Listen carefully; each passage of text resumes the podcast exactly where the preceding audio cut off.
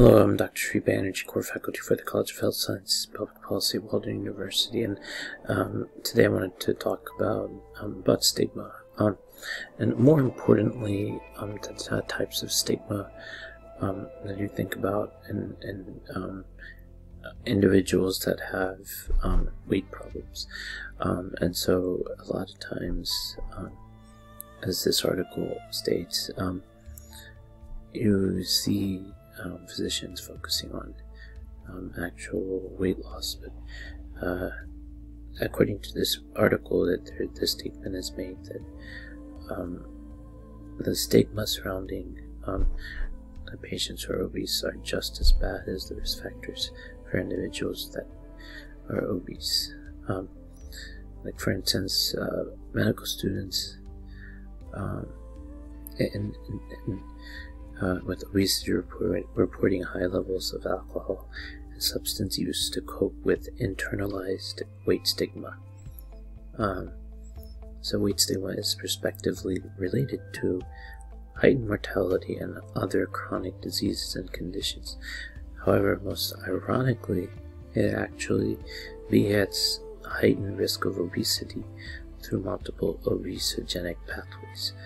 So, weight stigma is particularly prevalent and detrimental in healthcare settings, with documented high levels of anti fat bias in healthcare providers.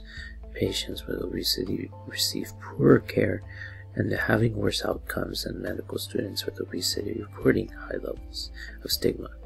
In terms of solutions, the most effective and ethical approach should be to aimed at changing the behaviors and attitudes of those who stigmatize, rather than towards the targets of weight stigma. I think this is a very valuable um, uh, article because it goes in and um, is, is especially the discussion has a good piece on there. Um, and so the discrimination with weight um, in terms of race and ethnicity um, is quite um, alarming so, in fact, weight stigma triggers obesogenic processes. Um, uh, until now, uh, they asserted, assert that uh, stigmatized higher weight individuals and applying social pressure to incite weight loss improves population health. Um, we argue the opposite. So, the latest science indicates that weight stigma can trigger physiological and behavioral changes. This is this is quite alarming. Uh, this could be linked to poor meta metabolic health and increased weight gain. Um, so all of these things, um, in terms of stigma, has uh, very uh, unique consequences.